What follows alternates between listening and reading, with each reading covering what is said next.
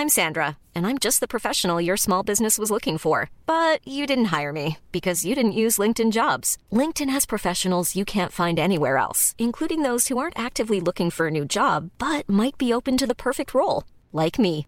In a given month, over 70% of LinkedIn users don't visit other leading job sites. So if you're not looking on LinkedIn, you'll miss out on great candidates like Sandra. Start hiring professionals like a professional. Post your free job on linkedin.com/people today.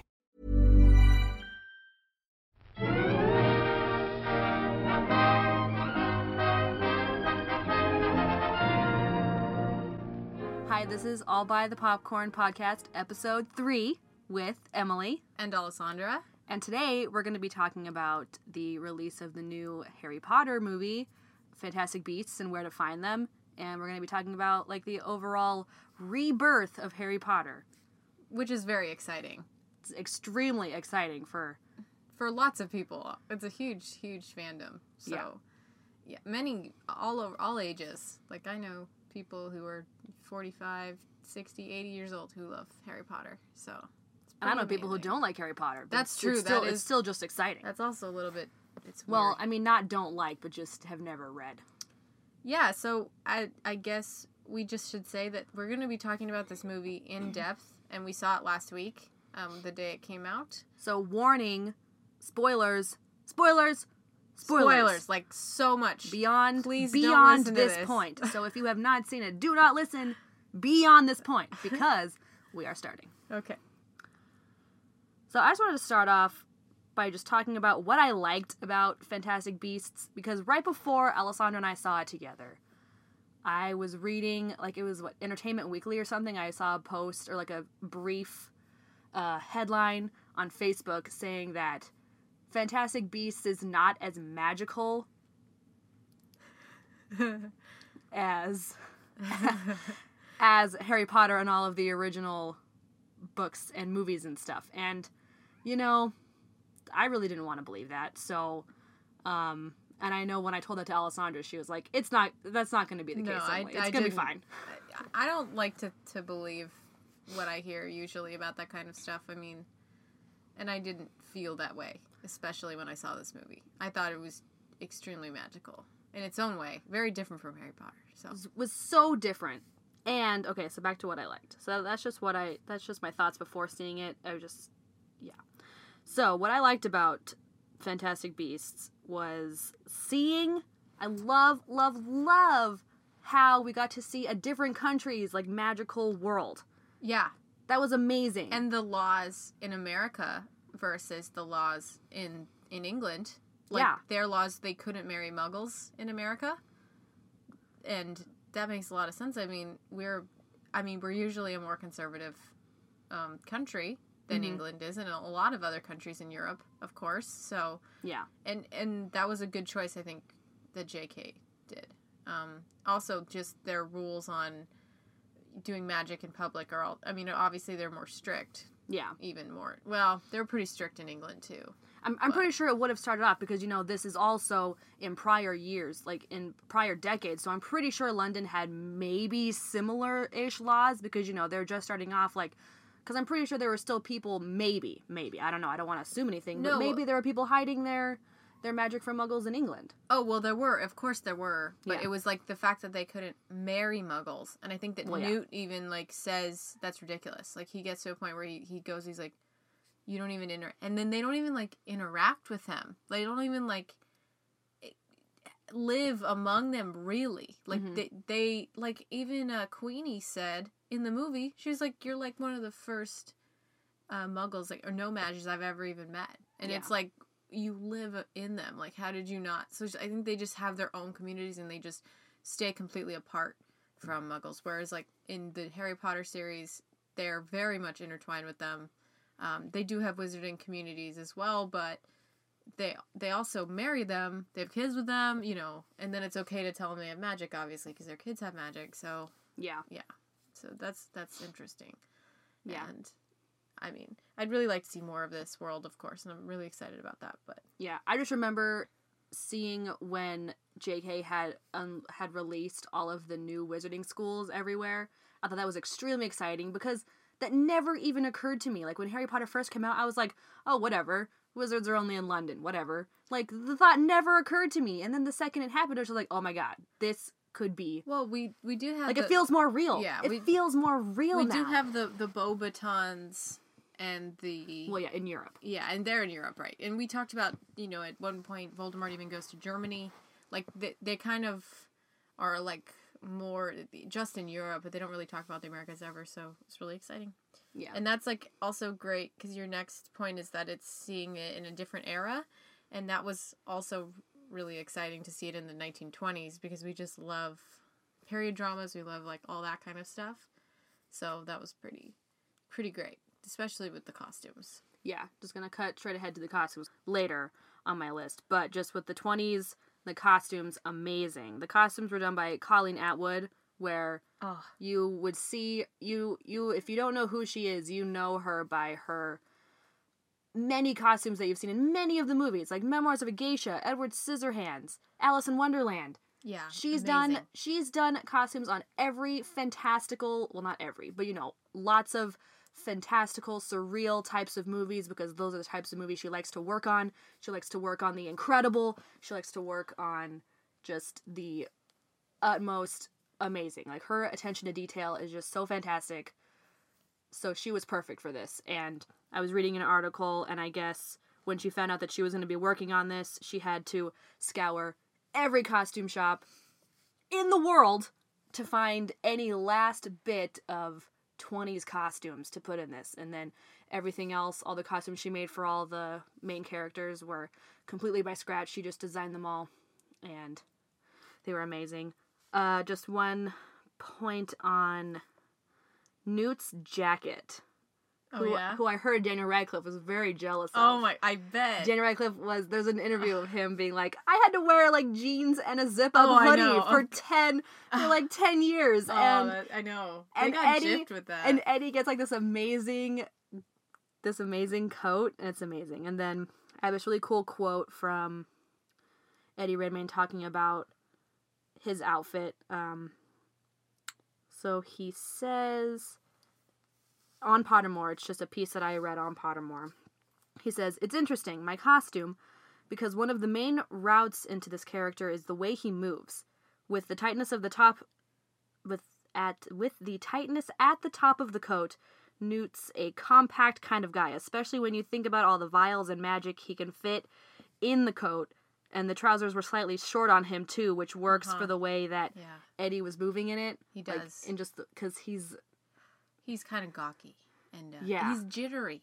yeah, Yeah, and kind of uncomfortable. he does seem, because he's uncomfortable around people. He's, a v- yeah. He and um, a little note on that I was reading, not just like this was confirmed or anything, but people who are in the autistic community or in the Asperger's community were actually commenting on how he he might have a touch of Asperger's because of the way that he reacts to people. And if you think about that, it does make sense from what we've seen and what we know about that um, disorder. Is it's kind of like he is very awkward around people to the point where it's like he's socially anxious and you really see that a lot in his character and and he has a hard time even communicating.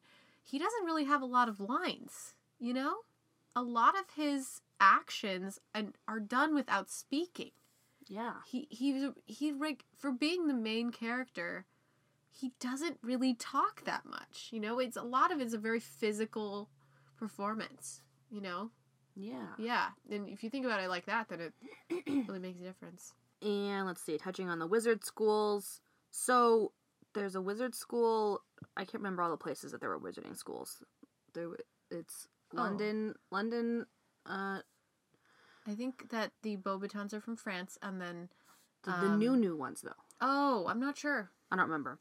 Um, but either way, the in, what I really liked was definitely, of course, but this happened before the movie, of course, with the was the introduction to the different wizarding schools that are in different countries than we know of, and ooh, another thing I really liked about the movie was the script and the story and how detailed how detailed everything was, which of course you can only get from an author who's writing the script. And it just felt like it really it really felt like the Harry Potter movies in a way maybe even a bit more detailed than the Harry Potter movies, just because she just like she hit on everything that need to be hit on. Well, Like because she wrote this one, it really felt like it wasn't being adapted, obviously. Yeah, Because no. the other the Harry Potter movies are obviously adapted from the books that Yeah. have an extreme amount of detail in them. And there's no way you're going to be able to get that in a film form with the seven or the eight Harry Potter movies that there are. They actually skim over so many little side stories and important things that really develop characters yeah, that you obviously can't do in a movie. So, I mean, I love the movies, I do, but I really love the books too, you know? So it's like, I love the books, especially in the later books, because those are- have way more information than a movie can possibly give. Mm-hmm. Whereas the first movie has more information in the movie than it does in the book, because that was the first book and there wasn't as much information. So I feel like they just do this kind of flippy thing where Yeah. they go from being like about the same to totally, you know, it, on the extremes on both sides. But that this movie was written by J.K. herself, so everything is the way she wants it to be, and it's the way it's it's gonna be, and it's all canon. So that's the best part about it, I think. definitely. Especially since the only the only possible things that it could have been adapted on was the was the Fantastic Beasts book and Where to Find Them, which is just which I haven't read it, but it's just uh, a description of all the different creatures, or are there, Yeah, is there it's, other? it's an anthology. That's all it is. It's so it's just the animals. There is Yeah. no other possible information. Well, no. Okay, so the book itself has it's actually Harry Potter's. He owns it.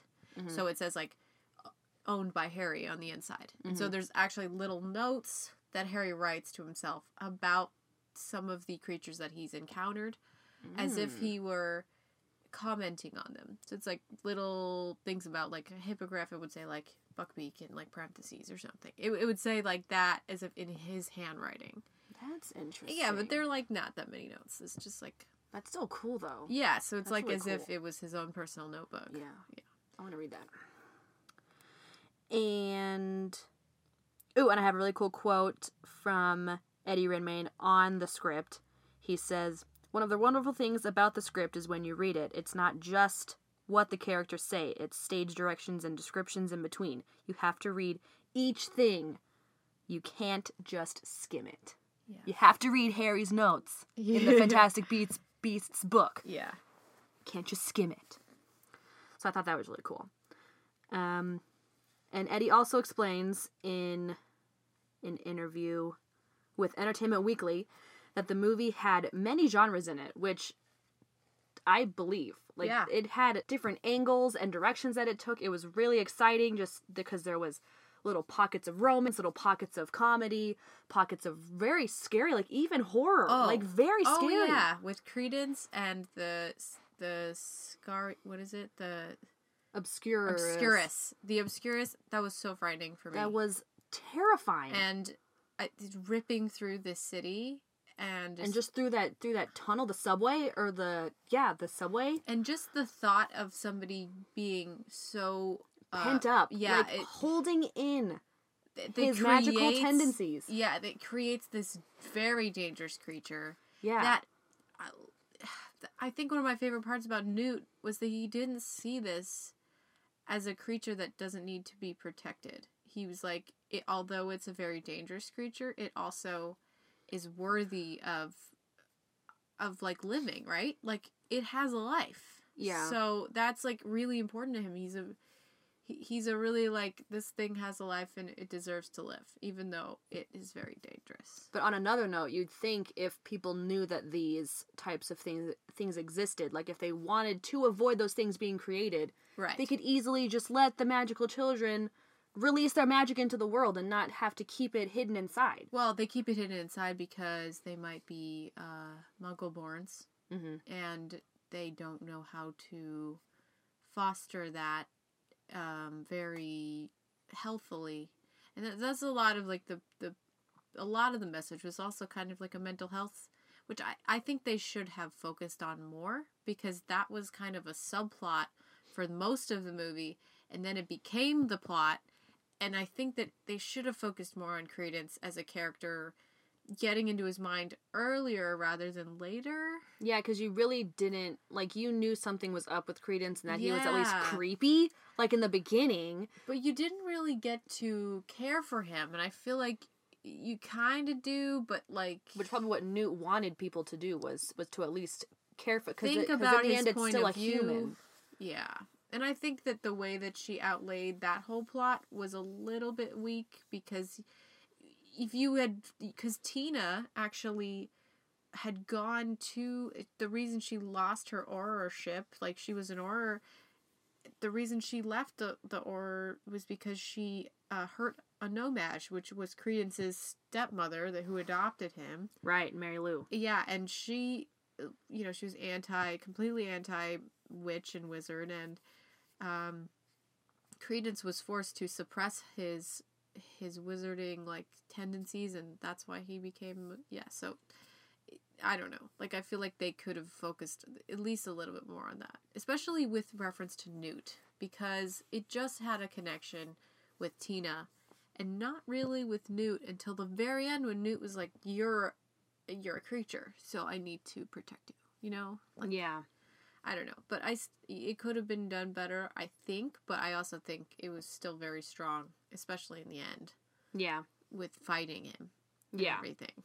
So Which made me think, like, after we found out what the Obscurus uh, does and how it's created, like for for a bit, like I thought about like the beginning beginning of the whole Harry Potter series and how, like, I mean, Harry Harry was very open with his magic, and you know he he really doesn't have that. I mean.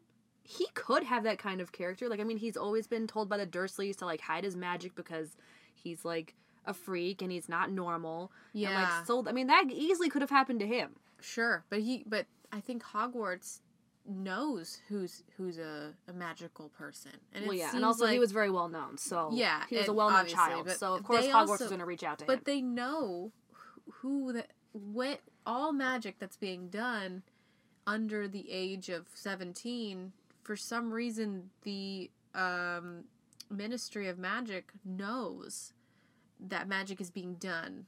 Mm. like when it is being done by kids under 17 so it's it's kind of like they know who is a is a witch or wizard so that they can avoid this obscurus thing. And even in the 1920s when newt is is alive and he he found the like the last one he thought. Like he thought that was the very last obscurus because they had stopped th- that had been a thing that has stopped. Like the salem witch trials and all that. Yeah, it, it all has to do with this and it was like they'd stopped making those things because they have been more accepting towards people with wizarding abilities and stuff and they had the they had MACUSA and everything. Yeah. so it doesn't seem like MACUSA knows that this is going on. So how does MACUSA not know what's going on? But the ministry knows what harry potter does to his cousin you know like he, he defeats the the dementors and his cousin he, right in front of his cousin and then they're like well you did magic in front of a muggle. Like they know that right? Like they they saw that happening. Yeah, and MACUSA didn't but maybe because it's the 1920s that it just like it was too early for them to to do that kind of magic or something. I don't know. Yeah, maybe, or maybe it's like a connection with the school type thing. I mean, I don't know. so um we'll go into questions now. Just some fun questions that I had put in here. Um, so Alessandra, yes how big of a Harry Potter fan would you say you are? I'm a very large Harry Potter fan. Um, I just love Harry Potter, probably because it's spanned my entire lifetime. I think I read the first book. Actually, what happened was I saw the movie first because that came out when we were like six or seven. Yeah. And I saw the first movie, and then I actually didn't read the first book until much later because I started reading the books at like book three for some reason. Like I just like started right in the middle. Hmm. Yeah, and I think that was the recent one that had come out by the time I started reading books like that. So, Oh. but anyways, I just I even like I like Harry Potter so much. I even pre-ordered the more recent book, The Cursed Child, and that came out like the day it came out. So I was like really excited about that. But Yeah.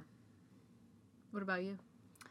Um, I definitely love the idea of wizards in a wizarding world. So I kind of, I've of course I've I've watched all the movies and I've read all the books. Uh, I definitely watched a majority of the movies before I had started reading the books. I actually didn't start reading the books until high school, Oh, okay. maybe even like midway through high school. I think I started maybe sophomore year. Um, and then I finished the last book before the last movie had come out. Um, so that that was the only movie I'd seen where I'd actually read the book before the movie coming out. So I, at least I was able to catch up. But I was definitely more of the more of a fan of the movies, um, just because I can never remember everything that's in those books. There's so much extra detail, and so much like well, I so much. There is a lot, and I've been uh, for like five or six years now.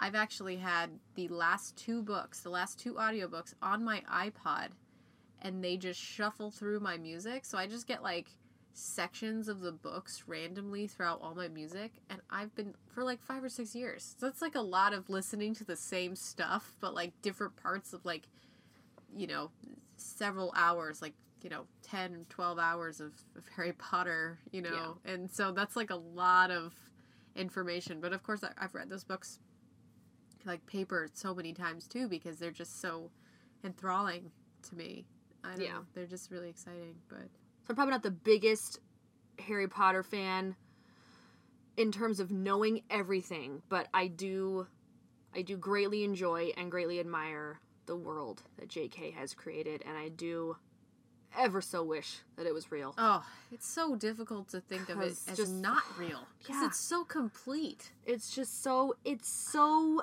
i mean i'm not saying i'm not crazy or anything i'm not saying like a but no, just just all the detail in every little piece she puts into it. It makes it seem real because she honestly doesn't leave out i know she's like her world building is incredible and her imagination, her just her character development, like all these all these characters seem so real. Like they all just- have so many Hogwarts seems like a real place. Even like ho- hopefully we can get maybe maybe a little snippet more on um Ilvermorny. Ilvermorny, yeah. Il- yeah. Yeah, definitely gonna get some more of that in the future. Super excited about all of that. I love just seeing what unfolds, um, which is an interesting, you know, as as after Harry Potter has progressed. There's these new movies. There's the new Cursed Child book, which takes place in the future and is also supposed to be a reality. And a lot of people have rejected it because they don't like it that much. And I gotta say, I didn't really love that those plays, but I also like didn't despise them. So I still see them as part of the Harry Potter canon. But so does J.K. say that they're canon? yeah, they she does, but I don't think she wrote them personally. I think she just worked with Jack Thorne and the other guy to make this story and make this play real. And it you know, it's also a different medium to tell the story than usual. So there's a lot of things that could that you, people feel about that. yeah. But I'm just saying like I still see that as part of Harry Potter and I still see that as as everything that goes into this world. So, Yeah. yeah, cuz it's pretty amazing. So, next question. What was your favorite creature in Fantastic Beasts? So I have two because I like them both equally. First one is the Occamy, which is the bird that um, is blue and it The one that fills shrinks? no yeah the It- one it that fills fills, space. any space that it it's in like completely. So the first time it flies out of the trunk, it goes into like a house and like a, an, an attic Yeah, in an attic. and it fills up the entire attic. So there's this hilarious scene where everybody is trying to get this thing into this little teapot. So they get this cockroach and they have to throw it into the teapot. So I- that, so that the so Occamy would then shrink to fill the teapot space. Yeah, and then Because this thing took up every single inch of that attic. Like, Yeah. it. There was no room for and- much of anything and like else. Jacob was getting like squished up the side of the. I just, th- I really like that bird. I really like that scene a lot. I also really like the Niffler, which is the little platypus guy who steals all the jewelry and Which stuff. I read that he was actually like they actually used like a type of platypus on Yeah. set, so he was actually kind of real. Oh my god, he's How so adorable! Cute. He was so cute. He loved anything shiny. He was constantly running away from Newt, and so he was always getting away from Newt. And like in the bank when he I loved him just stealing all the jewels from people's boxes and running and he was so just the noises he made and the personality oh, he that had scene when he went into the jewelry store. when he snuck into the Oh jewelry my store. God. This movie was hilarious. Like I want to see it again in theaters just because it was so funny. My mom wants to see it. If you if you want to go with I'm us, going again. if you want to go with us, you, we could totally go together. because I really enjoyed the comedy in this movie and it was Dan so Fogler was hilarious. it was so the comedy was so out of nowhere. It really- like like he would- you would just they would just be walking along, and then you just see the Niffler in a in a mirror posing like a mannequin, holding all of this jewelry on him, like and like just Newt, out of like, nowhere. just goes in the damn shop. Yeah, and Newt- destroys everything. You just blast through the the window and just starts destroying the thing. so funny. It was he just does everything like he has no consequences. Like He- he he doesn't think before he does anything. he He's like, even he even looked kind of like uh. animalistic, like chasing after his prey. I know he was like he was like he was climbing stuff Oh, and he I love was, him. He's hilarious. It was so so funny. and yeah, I think that him and Jacob and just they're just such good like they're just I think that's really what drove me through the whole movie. Was just their- was, was the comedy. Yeah, Yeah, and and, the and, comedy. and just like everything like what are they gonna do next? Where are they gonna go? Where are they gonna take Jacob, who's a No-Maj? You know, because they really had a lot of stuff they needed to get done in this movie. Like they, they well, of course, the the main thing with Newt was having to find all the creatures that had escaped. yeah, they escaped from his box that Yeah, Jacob accidentally took. That yeah, and then but then the Obscurus doesn't come until later. Then they have to deal with that. So then and then just everything starts intermingling where they like are still trying to find animal like creatures while the Obscura stuff is happening. There's like a lot of stuff yeah, happening. and I think it was it was kind of all over the place in that sense. But I also just It kind of really- was, but it was an outsider coming and causing mayhem in New York. So it was kind of just chaos from the from the get go. That's true because he chaos just started straight off the boat. Yeah, he- Like just he just made bad choices. And, the guy, the guy who accepted his passport and looked through his trunk, just just let chaos walk into walk into New York. which was already there, and then it made it worse. Yeah. and, and he helped save the day too. He so. did. Yeah. So my favorites were the bowtruckle named Pickett, Oh my god. who has his little his little Oh, uh, his little tree branch friend. yes, little, who little who kind of had some separation issues. He was so cute. Yeah, he seemed really real, didn't he? I saw a guy at the swing dancing place. He had a little he had a little pocket pocket pin. It looked like a pocket, and then With little bow a little bowtruckle was sticking out of it. You saw that at the swing dancing place? Yeah, it was just the that we were paying for our ticket to get in, Oh my. god. and and the guy just had a pin, and like Hannah and I were just there, and I was just like. Hannah, and I like pointed at his pin, like Oh right in front of him, and I was just like straight faced excitement pointing at his pin, and he was like, "Oh, this," and I'm like, "Yeah." Marry me. No, Did you say that to him? No, I, Oh. I just said, "Oh my god, where'd you get that?" There's actually a loot crate box that's Harry Potter. Oh. That's. Harry Potter themed. A whole loot crate box. Emily, I can't go spending money Harry Potter things Crate. every month. Alessandra. I know, but Alessandra. anyway, so the bowtruckle, adorable. I just, ugh. When when he almost gave him away at the club, Ugh. I was like gonna cry. my heart. I was gonna cry. I know. because he already had separation issues, and then he was just gonna. But it's okay. Newt was just playing the guy. He knew he knew he was never gonna leave Pickett. Right. but almost there for a second. I was like, oh yeah. okay. And then I also just love the Thunderbird because the little accents of gold and the feathers. Yeah, the, the two like the four wings. He had like four sets of wings. it was yeah. gorgeous. Yeah, it was really gorgeous. pretty. It was such such a cool animal. But let, let's talk about his his trunk in general. Going into the trunk, seeing all those animals in their different environments. I had no idea his trunk was gonna be like that. yeah. I totally thought he was just gonna have all these animals just shoved, Shoved in, in the shoved trunk. in the trunk. yeah. But you know, I should have seen that coming because, of course, they have tents that look super tiny in, in the Harry Potter movies. That then you walk in and they're like huge mansion tents. Yeah, for some reason I don't know these, why I didn't. I didn't.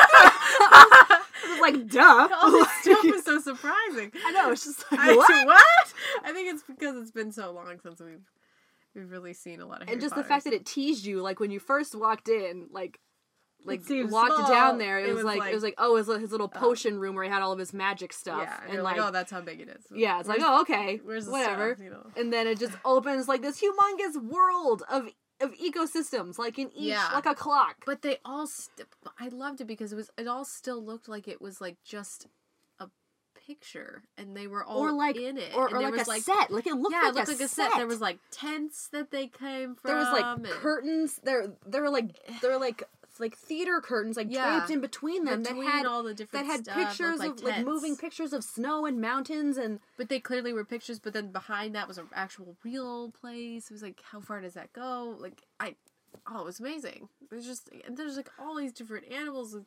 so much inventiveness and so much like just creativity and with these with these creatures that you wouldn't expect from just. I, I mean, I absolutely loved that scene. Just being able to see Yeah, because like so because I feel like because even though we do see a lot of movie, I mean of creatures in the Harry Potter movies, not that many. Though. like I mean I, I was trying to think of some like you know the mandrake, the hippogriff, the dragons, Right, the the pixies, werewolves. yeah, like Yeah. the centaurs and Yeah, stuff. But the- centaurs, but a lot of those- unicorns. but those are things that we know we know of of, already. Like they're Yeah, like they're Yeah. already kind of already things that are real. Whereas like J.K. kind of like with this movie made up things from scratch. Like she just she did see other types of like those traditional like Greek ones that we always see like a centaur or something. yeah But a lot of these were s- more interesting, more like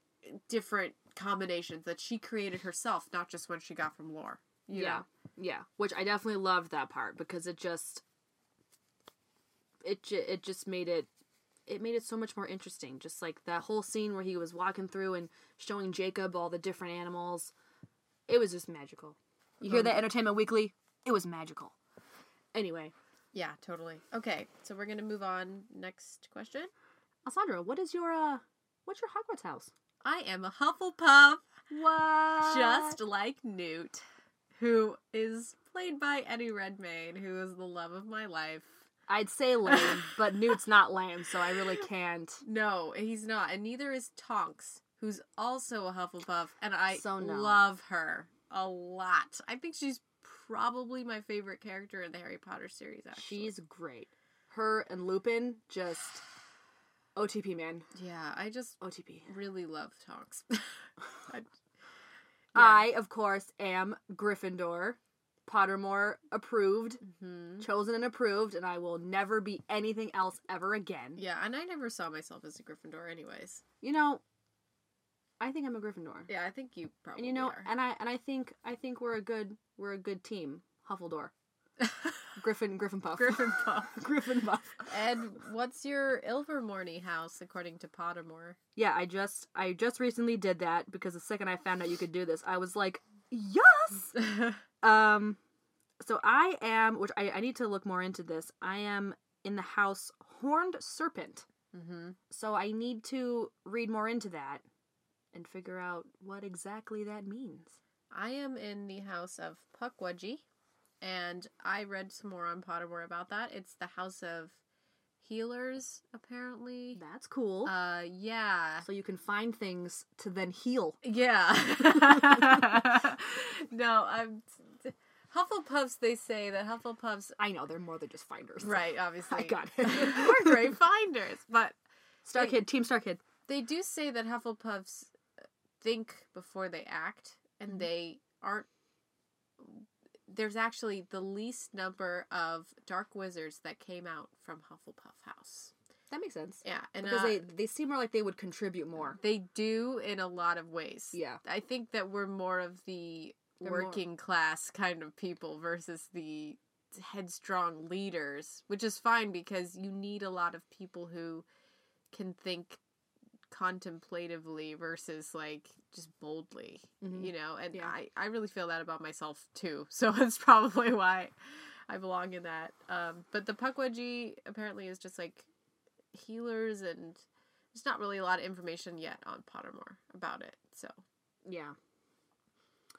So, would you rather live in 1920s Wizarding World or modern day Wizarding World or London or America Wizarding World? Like, what's your Oh, I I would say modern day Wizarding World, but I would live in London Of course. because I love London. Yeah, um, and also because I- don't know what America's like in this time actually. So it's hard to say because we only know what America's like in the 1920s. Yeah, we don't know much about it. Yeah, and uh, I I just really love London. I really love England, so I'd probably live there. What about you? Um, as much as I would love to live in the 1920s and wear those amazing clothes, nah, I'm gonna be different. I want to. I want to live in 1920s. Yeah. 1920s Brooklyn Wizarding World. Oh, okay. Brooklyn. All right. The, the movie took place in Manhattan. Manhattan, that one. Oh, okay. Goes to show how much I don't about- know anything about New York. yeah. And that's okay. yep. but no, in all for reals, I'd probably live in modern day London. Maybe Germany. Yeah, I mean. modern modern day German Wizarding World. Yeah, That sounds cool. that does. Yeah. Yeah. That'd be cool. yeah. But then I would just wear 20s clothes just because. What's your Patronus? I am a piebald mare. What is D- that? I, it is a type of horse. It's a mare. Um, I looked up all the different Patronuses you could get on Pottermore, Mhm. and it turns out there's just like, I don't know, there's like 30 or 40 different kinds of, more, you can get. Wow. And I was like, what does this mean? No information. I have nothing. I, I it, it I is- know. I'm a I'm a is shrew, I which is adorable. Yeah. But I, I I freaking love shrews. Oh my god. They're, they're like little long nosed mouses, and they're adorable. yeah, they're really cute. Remember the one from Puffin Rock? The one who is constantly eating? He's a shrew. I love him. Anyway, uh, yeah, no information. I don't. I, don't know I couldn't find. Yeah, I couldn't find anything. I think.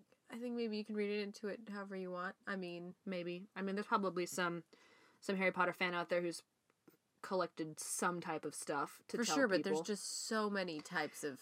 Because there's like a there's a piebald stallion, and there's a piebald mare, and then there's like another type of horse too. Like, it, I don't. There's lots of. that's a lot. There's a lot of different stuff. So I mean, maybe in the future we'll find out some more. But Maybe because I mean she's adding stuff to Pottermore like every single day. Probably not every single day, but you know, of that caliber. A so lot. I I guess I'm gonna read um this BuzzFeed article now. Oh yeah. um, that I found to be kind of interesting, which is 37 facts you didn't know about Fantastic Beasts and where to find them. So it has major spoilers, obviously. So it's directed by David Yates, who directed the last four films in the Harry Potter franchise, and I think he did an excellent job with those films. Which fun fact? Eddie Redmayne's favorite uh, Harry Potter movie is the seventh one, part two. Yes, part two. Yeah, you're right. Um, so number two, the name Newt Scamander appears in the Marauders map in the Prisoner of Azkaban. And the Marauders Map. Yeah. Yeah. It like- appears on it. Like he's in he's like He's walking around. I guess he's walking around. But isn't he dead? I don't know. Nobody I don't Wait, In know. the Maraud- but in the Marauders Map, when when Harry gets it, uh There's his name on the picture. He's like walking around Is he a ghost? No. I don't know. We have no information about him. So what? Yeah. Isn't that interesting? He, We'd have to look for that next time we watch a movie. yeah. Okay, um, Eddie Redmayne auditioned to be Tom Riddle in The Chamber of Secrets, but was turned down after reading one line. Wow. Well, he got a better deal. he got a better deal a lot later, but oh yeah. better deal. Um, but Eddie was J.K. Rowling's first choice to play Newt. He didn't even have to audition, and he also had a hand in the other casting decisions. Mm, I Uh, wonder what. I wonder who he chose. Oh, Like- I bet it just everybody else probably. Like, but like, the the women and Dan and because those are the people he worked with closely. So I'd like to know specifically. Oh, well, I'm sorry.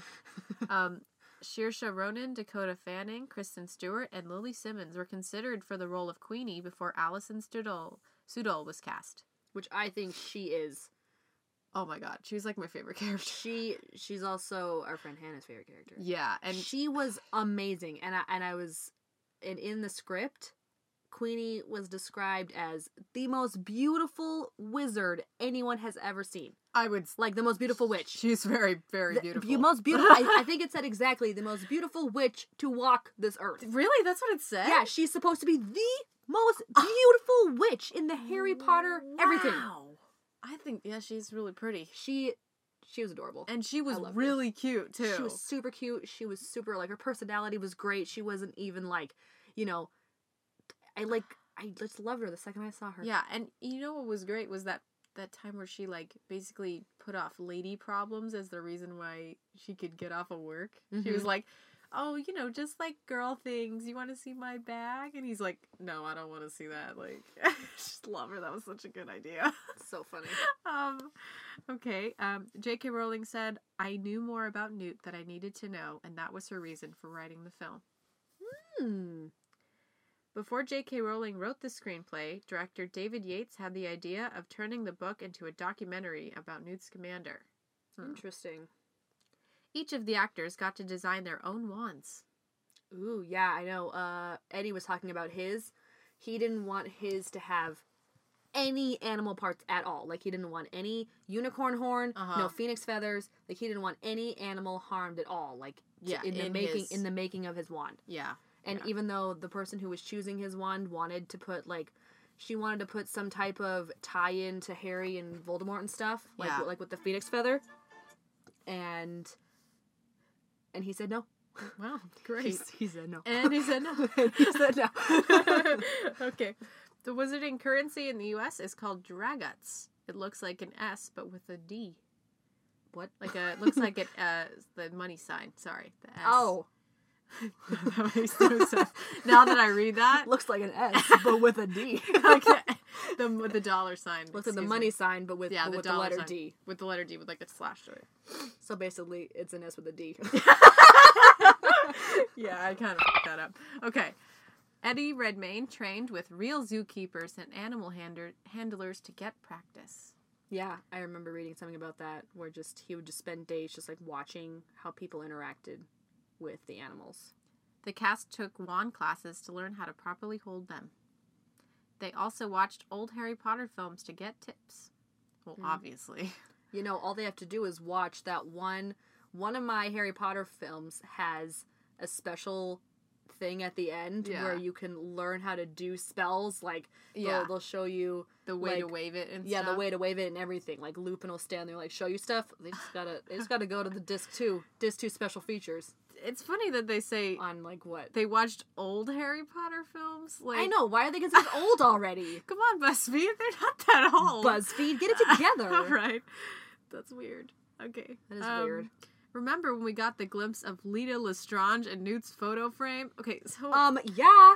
BuzzFeed's like, that was Zoe Kravitz, which means she'll probably pop up in some of the later films. What Or was our reaction when we saw that on the screen? Literally, though, we saw a glimpse of her, and you and I were like, "That's Zoe Kravitz." Like we like looked at each other in the movie. We were like, "That was Zoe Kravitz." Yeah.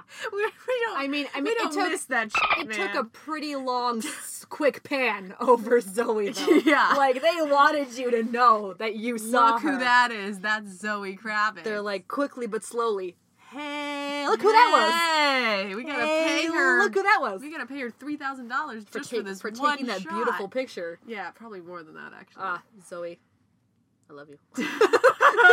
but anyways, uh, she is being she's Leta Lestrange, who is related to not Bellatrix, which everybody probably thinks, but she's actually related to Bellatrix's husband Mm-hmm. because Bellatrix's husband's name was Lestrange. Bellatrix's last name was actually Black, so she is a Black. She is not a Lestrange, but she marries to uh, Lestrange. I don't remember his first name, but Mm. I think he died before the Harry Potter books come out, so that's why. And then she has that weird affair with Voldemort. This is, Which is just all kinds of. um, but anyways, yeah. So then, um, according to a statement from Warner Brothers, the second Fantastic Beasts movie moves deeper into an increasingly dark time for the Wizarding world, where Newt and other heroes have to decide on their allegiances. Ooh, Grindelwald. Yeah, so that's gonna happen in the next few movies. Grindelwald yeah. and young Dumbledore. Dumbles. I'm so excited. Dumbles. Yeah, Dumbles. Um, Professor Dumbledore. Dumbledore. okay, Dumbledore will be in the next film, and he'll have a couple couple of scenes with Newt. There's no official word yet on who will play him, but producer David Heyman mentioned Jared, Jared Harris is an option. Who's that? He uh is I don't know. All right. I'll take a look. Um, though Jared Michael Gambon, Harris? who played Dumbledore in the later Harry Potter films, said he was desperate to be part of Fantastic Beasts. Yeah. Jared Harris. Ooh. Hey. It's this guy. Oh, Jared Harris. It's that guy. Oh, Okay. He's the king in the crown. Yeah. He plays her. Fa- I love that guy. I'd be super down for him to be Dumbledore. Okay. Um. Yeah. All right. I yeah, can- he was okay. great in the crown, man. I could see. could see some of that action on uh, on. Oh, some Johnny some Depp. Dumbledore gay gay Dumbledore action. Yeah, totally. They are a little bit old in that. Yeah. I mean, yeah. I mean, much action do you think we're really gonna Johnny get from that? What is gonna happen? probably Nothing. probably some nice hand holding. N- no. More than that? They're angry at each other. They're like evilly against each other at this point in time. Okay. Well, then it'll be some. They're gonna have their big epic duel. Then it'll be some sexual tension fighting. Yeah, there's gonna be that. There you go. Yeah. That's what you're gonna see. yeah. Between Spoilers. Johnny Depp and this guy. Spoilers. Um, no spoilers. That's not gonna happen. also, in the second film, the Beast will be featured less, and there'll be more focus on Grindelwald, which makes me kind of angry because why don't you call it something else? Like, it's not going to be called I know it, it's going to be called Fantastic Beasts and where to find them in the first one, but then not even be about Fantastic Beasts later. Yeah, like we should. They should call it something else. They shouldn't call it Fantastic Beasts. I know Fantastic Beasts should have, of course, started, but it should kind of be its own thing. It should, like it should just be its own thing. I don't know. Also, Credence will be making an appearance in the next films in a significant way. Isn't that exciting? Aren't you happy he didn't die? So he ain't dead. he ain't gone forever, at least. Because apparently, I saw that in an interview they were talking, they had this deleted scene in which he is leaving on a boat. But, but he died. Not completely. But he, there was one lone string of Obscurus like flying away somewhere. And the fact is that his he shouldn't have lived that long. They say Obscurus has only lived to be like like ten years old, right? He lived to be like eighteen. Are you looking for one? Are you looking in the corner of the room? No, is that a Harry Potter robe? No. No. No. It's just it's like a it's like a Count of Monte Cristo outfit. Oh, We're in a closet of a house of people that I don't even know. Know the house. I have never met these people. You've people. been here many times. We when they're- basically when they're are not in here. illegally in somebody's house. No, we're not. They paid me to stay in their house. okay. Gosh, to watch their cats. It also says the next film will be set in Paris and the UK. Ooh, Oh, back to Britain. yeah. And Jacob is going to be in the next few movies too. I Ah, Jacob! This is just all really good news, Jacob. honestly. Ooh, Jacob. The film is set in the same year that Voldemort was born. This new this movie, Mm, 1926. mm. And I actually read somewhere that people are conjecturing that Credence is somehow related to Voldemort, Mm. which is kind of a weird thing to say, but he is a dark wizard, so Mm-hmm. okay. Um the music was written at the same time the movie was being made so it could be part of the architecture of the film. Ooh.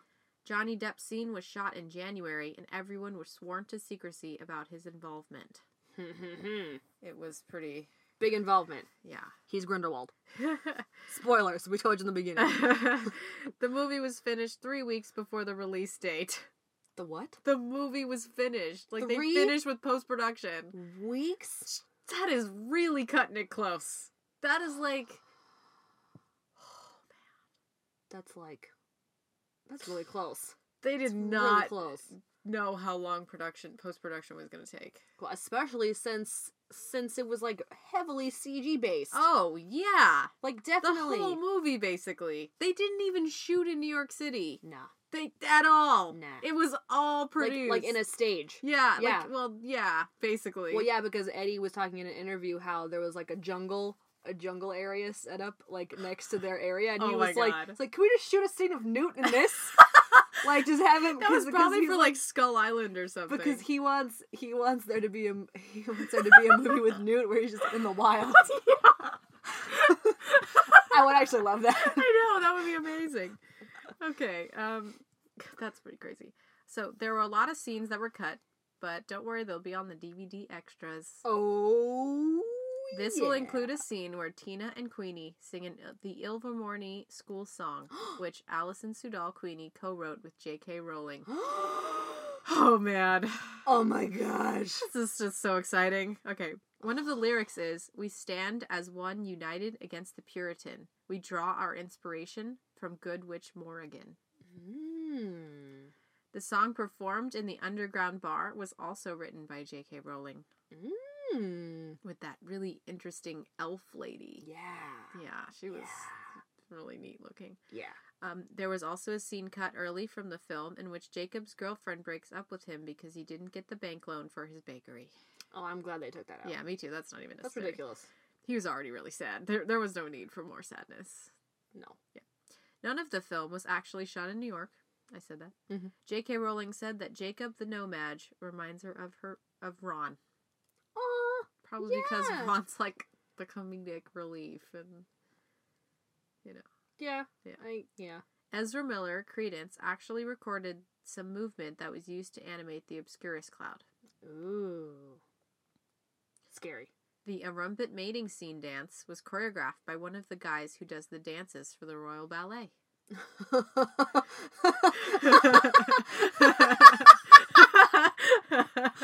like it. part was so great. I like it. Yeah, okay. The pastries in Jacob's Bakery were actually made of foam. Aw, dang. I wanted to eat one of those. Yeah. They're so cute. Dan Fogler's great great grandfather was actually a baker on the Lower East Side of Manhattan. Aw. And Eddie Redmayne's favorite of all beasts in the film is his little pet bowtruckle. Yep. So that's what I did. Who wouldn't? Pickett so cute. Because y'all. Pickett. All right. So So we're gonna read and comment. Um, one of the things that we like to read is uh, Metascore reviews. I don't know if we talked about that in our On introduction. IMDb. Yeah, IMDb, the Metascore. That is, that's where we get our scores. I know people use like Rotten Tomatoes or I don't know what else there is out there, but to us, Metascore is what tells us if a movie is good or not. I mean, it's kinda yeah. really though. Well, yeah. Um, so these are just some.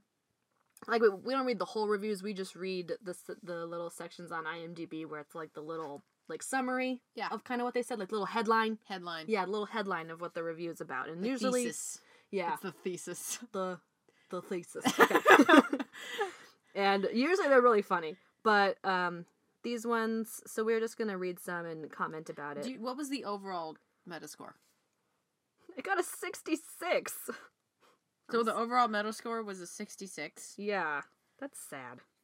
which is like I- still in the green. I, it is, but I I liked it more than a 66. Oh yeah, Uh, yeah, yeah. So, I think on my Metascore, like personally, I would give it a 79. yeah. Does Maybe. that sound about Yeah. se- 78? 79 sounds a little high. Maybe so like 75. maybe like a 70 77. Okay, that's good. yeah. But yeah, but actually it was weird. I was reading these and normally I take these Metascore things to heart, but for these I kind of wasn't I was as I thought back, I was kind of agreeing with them. Yeah, of course. But, but we the always way, kind of agree but the them. way they were writing them, I was like, no, it wasn't like that. Okay, Yeah. anyway, but you know, we'll we'll get into that. So, one of the reviews, uh, Screen Crush gave it a sixty, and what they said was, "Fantastic Beasts is a good movie and offers a fun and inventive return to Rowling's Wizarding World, but it could have been a better movie if it didn't waste so much time setting up a new franchise." I d- So I didn't really agree with that because, like, they kind of had to set up the franchise. Like it's not like how how could they have done but that? I also don't think they did a lot of like it didn't really do a lot before the story started. You know, like it wasn't like you took a while to set up the characters because it didn't. It was kind of just like jumped right in there. He just goes to the bank and he loses his thing and he meets like everything just kind of happens really quickly. yeah, everything was kind of jumpy and Yeah, like and it like was a bit jumpy. and moved and but it was still like like we said in the beginning, it was kind of chaotic, but that was because they let chaos walk right into Manhattan. So it's like yeah, it, was- it was a very chaotic, crazy movie, but I really didn't think that like I don't know, the way that Screen Crush makes it sound is just like they shouldn't have been setting up this new franchise because there was other stuff that needed to be done. Like I- that just didn't yeah. that review doesn't help anybody because they're starting a new franchise. So what are they gonna do? They have to introduce new people. They need to introduce new plot lines. What else were they gonna do? Yeah, just but they throw us in the middle of something that no one made sense, like that didn't make Yeah. it sense to anyone, and like so that yeah. it was a review that I I did not agree with that because I was just like, what else were they supposed to do? And EW gave it a 67 Entertainment Weekly. The thesis says Fantastic Beasts is two plus hours of meandering eye candy that feels numbingly inconsequential. I don't think this this guy read the Harry Potter books. I don't think he did either. He's probably one of one of those who's just basing it. I mean, and we might be slightly biased just because We are we're biased. we're bit we're Because fans we- of Harry Potter and we've we seen all the prior stuff. we know where this fits in, and so it's like I guess if I wasn't a huge Harry Potter fan, I might not enjoy it that much. Yeah, I'm. I honestly might not have, but because But the movie is an enjoyable movie. It Like he says that he says it's eye candy, it is. which it's very much eye candy. There's But I wouldn't of say it's numbingly inconsequential. Like that doesn't no. I think it brought up a lot of interesting subjects that it could have delved deeper into.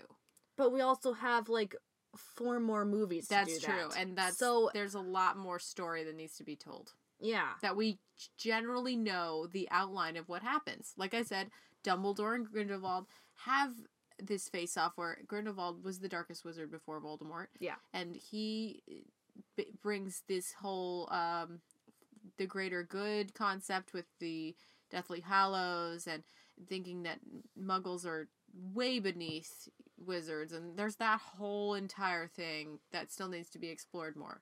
Mm-hmm. So I think that if you, I guess if you don't see it, like, you just don't know and, then and if you you, just don't know, walk in you're you're just just like, oh this movie is just this bunch of crazy stuff. this and there's a crazy guy running around and catching animals and being a big weirdo like Yeah, so i don't know it is kind of a hard pill to swallow in that sense. yeah Yeah. but It's not like the first Harry Potter. but believe it or not we're biased sue me um and where's another one so for the third one the hollywood reporter gave it a 70 and it said invention and effects are the name of the game here predictably and this world invites us in as effectively as the best of the Potter episodes. Somewhat less effective is the film's character bonding agenda. Now, I highlighted somewhat less effective is the film's character bonding agenda, and that was it was kind of here and there. yeah, yeah. I mean, they touch they touch on a lot of relationships forming, a lot of friendships forming, a lot of introductions to new characters, so and a lot of stuff is going on. This movie saying it again, chaotic. A lot of stuff was happening. Of course, cuz it's an introduction. It's a new franchise. It's all new and they have to cover a lot in just one movie. yeah. So, which I think it did a very good job at doing Oh, for everything that it needed to did accomplish. way better than Suicide Squad. Dude. oh man. Yeah. Don't don't don't do that. I'm sorry. don't bring this up right now. we'll talk about Suicide Squad later Yeah. cuz there's some conflicting thoughts on that, but later. Okay. Okay. So, back to back to this. Distracting me. So there's a lot of moving parts in this, and so just on some of the, I feel like with in terms of characters bonding, I thought that of course the scene where of course we see all the creatures was also a very good friendship bonding one Yes. for Jacob and Newt. Yes. That was like you know Very Jacob was was taking in a lot of stuff that day. He was just I like them sitting in the beds next to each other They- too. That was like really cute. like Jacob was just following along, not even knowing what to uh. do, but like you know, he just kind of wanted to leave, and they're just like, "You kind of got to hang out with us, buddy. All right?" yeah, and, and like he's they just made like, stay there too for some like, reason. "What am I doing here? I get flirted with with a with the most beautiful witch I- in the world. I know, I love him. and and I'm going down in this random stranger's trunk to see all these animals." So it's a really hectic it's a really hectic way to meet a friend i'll say but i really think that that magical creatures introduction scene was also just really awesome with newt and jacob just you know bonding over feeding all the animals yeah, and yeah. And since Newt doesn't talk a lot, it's more of a physical presence that he shares with Jacob. yeah he's just hopping around to Yeah, everything and he he's like really here take these and go feed that Yeah, and and also- jacob's just like okay yeah. and And like he has the most lines. It seems Jacob. he talks a lot He talks a whole he does lot. a lot He's like mo in every scene. He has he has something to say, and so he's a big character. And I was you know sad to see that they um, removed his memory at the end. Like it was a really I know, depressing, it was so sad. I was really upset about that, and I still am. But I'm excited to see him in the new one. So Oh my gosh. Ugh. Him and Queenie, OTP. so you what about Queenie and his relationship? okay, I thought it was a little quick. You know, he had like just met Queenie. She, of course, she's drop dead gorgeous. Um, and they like kind. It felt a little forced. It did. Like it was kind of just forcing them two together. But i, Yeah. I still really liked them together. They're like because Queenie's just so great, and Jacob is just so adorable. like just, and I, just think him so much. I just think they're so great. Like just the two of them. But yeah, their their character bonding was very forced and very short. yeah. Which of course, I mean, they're two kind of sub characters, so you know they really, you know, they they didn't have to. They didn't have to extend their romance that long. Like they didn't have to, and it was Moving on to the romance because we we're into to Queenie and Jacob, but totes and goats. but Tina and Newt. Yeah, are they? So they're a Like, thing. They're gonna be a thing. When was that chemistry? Yeah, that on was screen. that was I didn't never, see that even at the end. That was never Like, addressed. That was not even. It was only addressed in the very last scene of the movie. yeah. When when he is like he's leaving. when he's just like, "I'll be back one day," and she's like, "Yes!" Like, I like know, like, he'll what be the- he'll be back one day, and she like- obviously and he's awesome, but leaves, like, like- what? I, I don't know, and I just I like that actress, but I also just uh, I don't I didn't really like their chemistry. I didn't really feel like they had a lot of chemistry. Yeah, I mean, if anything, well, because they started off on very wrong foots, and oh, of course, and, and, she of course, arrested him, and, and of course, with her background of being an Auror and you know having to protect protect the No-Majs, like you know, they really it was really bumpy from the beginning. So I mean, if anything, they should have just left it as friendship at the end of this because maybe if there was at least a type of friendship at the end, there was not. yeah. There was not anything more than that. None none of that was developed enough to be to be addressed at the end of they the didn't film. even really like. I don't even remember them having like a seriously kind of like a moment in the movie. Except for when he was saving her from the uh the pool. oh, Maybe. A little. But not even but not even know, really though. That wasn't even like Like, he was just she was exasperated because she was gonna die. Yeah, and you know Yeah, I didn't. I didn't really feel like, but that's not really a conversation. Like I feel like they didn't have a point in time where the two of them, and he had one with Queenie when they were talking about uh Leta. It- it- They like they had a heart to heart, Mhm. and that like I to me that was more real than any of the other conversations he had with Tina. He didn't have that kind of conversation with Tina. Like he had it with her sister. Yeah. Like that made no sense to me. Why didn't he have that conversation with Tina? Because Tina can't read minds. yeah, that's true. That's the reason. Yeah, I I think that it was a little bit That I mean it, it wasn't forced or anything, it just wasn't there. No, and I, I like mean, they're their supposed ro- soon to be romance. I mean, it- it'll probably show up more in the next films, but I didn't see it. I, I don't know what these people are talking Well, about. But I mean, let's think about it. J.K. didn't do such a great job even with like Harry and Ginny, or even Ron and Hermione.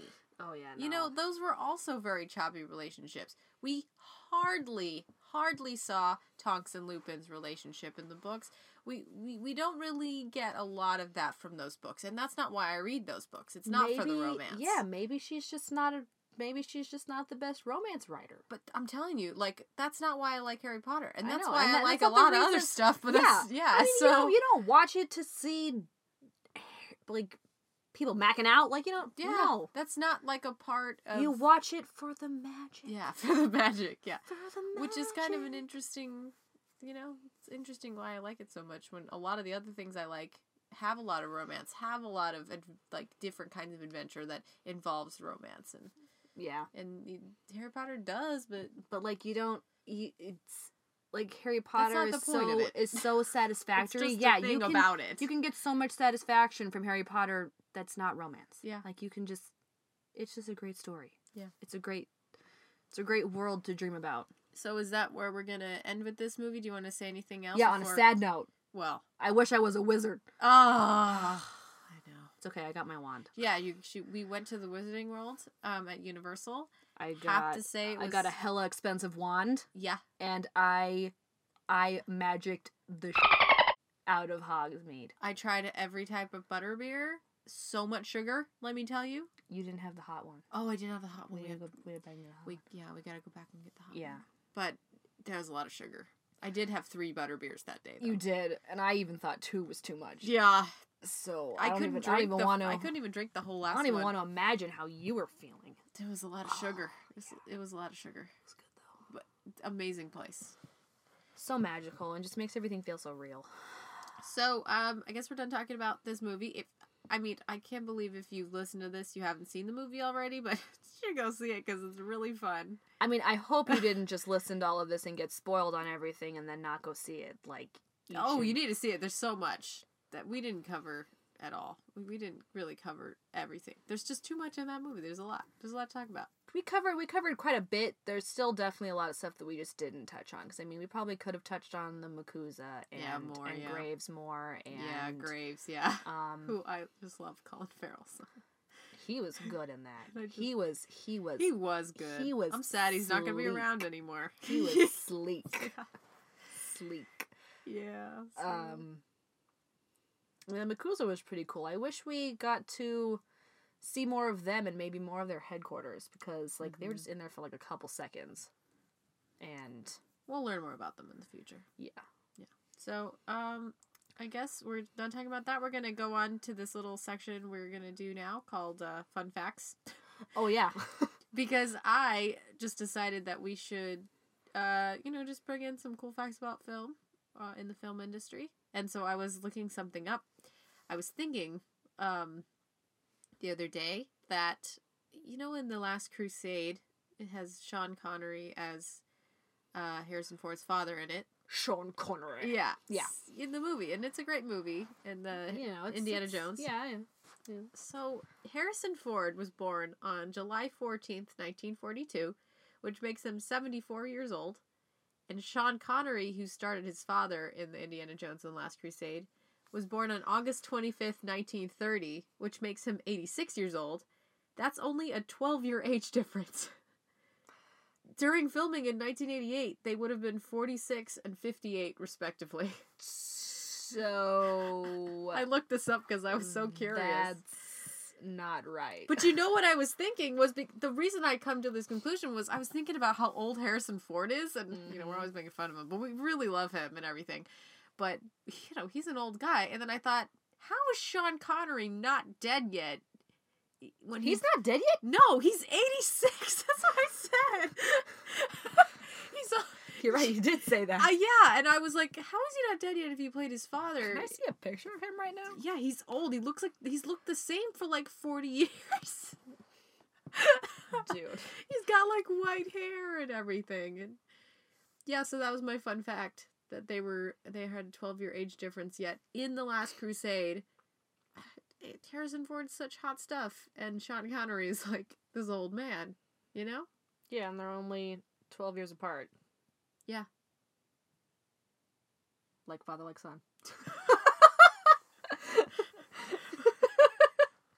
Both old. Both really old. Both really old. That's Yeah, that's what he looks like. He looks pretty fine. He, he's like, he's pretty good looking for an 86 year old. was he in something recently? Maybe. Did we watch something with him? Because look, he That's not Burt Reynolds. That's Sean Connery. Anyways, what's your fact? I want to know. What do you think of? dude, I don't have one. Oh, you didn't have one? No, I did not have one. Oh, I thought you were gonna look one up. Okay, well, right now? you just had one for me. No, don't look it up. Fun No. facts about film. no, it can't just be anything random. That was something I thought of on my own. okay, then I don't have one. All right, fine. That's I, cool. I really don't have one. I told you I didn't have one. Oh, yeah, I, I thought you were gonna look one up at the last minute. No, I cooked dinner instead. okay. Well, um, this is the end of the podcast. Just some info about our podcast. You can find us on SoundCloud, soundcloud.com slash I'll Buy the Popcorn Podcast. You can also find us on iTunes and facebook.com slash I'll Buy the Popcorn Podcast. And Yeah. thanks for listening, and uh, we'll catch you next time. Bye.